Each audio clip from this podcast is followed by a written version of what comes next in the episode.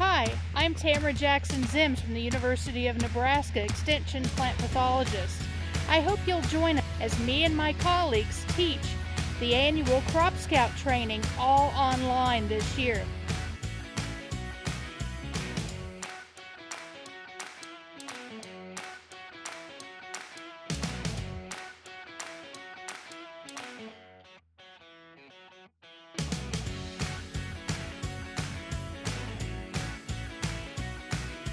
My colleagues will be talking about weed and insect identification and management, as well as crop growth development, staging, and also how to recognize nutrient deficiencies. And then I'm going to talk about diseases that you might encounter in both corn and soybean and how you can manage those. We hope to see you then, and thank you from Nebraska Extension.